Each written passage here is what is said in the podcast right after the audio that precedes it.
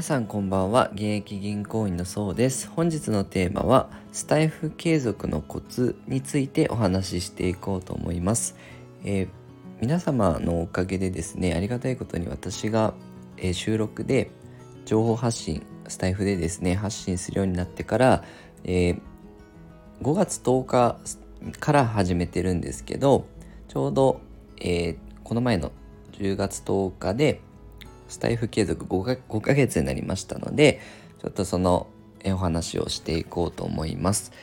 で、皆さんの中でもスタイフ始めたんですけど、なかなか継続できないとかですね、いろんな悩みがあると思うんですけど、いろんな要因で継続できないなっていう方いると思うんですが、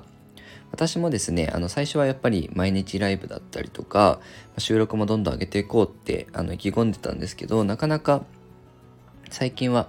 そんなに頻繁にはできてなくって、どうしても本業だったりとかプライベートで忙しいこともあってあの継続できない時もあるんですけど、なんとかねあのライブとか収録とかをやめずにね続けてこれた要因みたいなものをねあのお話しできればと思います。で、私が意識してたのは結構あの完璧を求めすぎないっていうのは結構意識してまして、まあ、収録でいきなり超大作を作ってしまうと、あの次にほんめ撮るときさんぼんめ撮るときに、まあこれ同じようなクオリティで出さなきゃいけないっていうふうに思ってしまうので、なかなかこうスタイフ収録するまでに億劫になってしまって、あれそういえばいっしゅうかん更新してないなみたいなことってなってしまうケースもあると思うんですけど、私はまず出す出してみるっていう、まあ、最初の方は結構あの原稿考えて作って収録撮ってたんですけど、なるべく自分のやりやすいように負担にならないようにあの思いついた時に、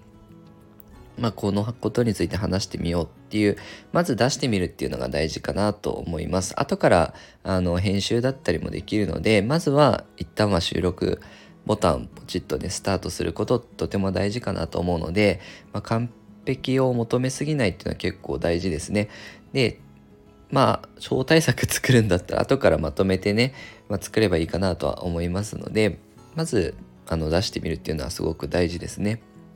で、あと私あのスマホ iPhone で収録してるんですけど、 iPhone のみでね収録してるんですけど、なるべくスタンド エフエム がこう目につくように一番ホーム画面の一番こう自分の親指のタップしやすいところにスタンド エフエム を押すようにしたんですね。で、そうすると、まあ、自分の、まあ、収録最近やってないなとかも分かりますし、あライブ最近やってないなとかなった時、思い立った時にすぐこう開けるので、なるべく自分がよく見るところだったりとか押しやすいところに、まあ、スタンド エフエム のアプリ持ってくる。本当にもう続けたいんだったらそういうのもおすすめかなと思います。で、最初はやっぱ毎日配信毎日ライブあの意気込んでたんですけど、まあ、そうではなく、まあ、あの継続することがね長期でね継続することをあのスタンド エフエム に居続けることっていうのが大事かなと思うので、まあ、そこのそこはどうしてもできなかっ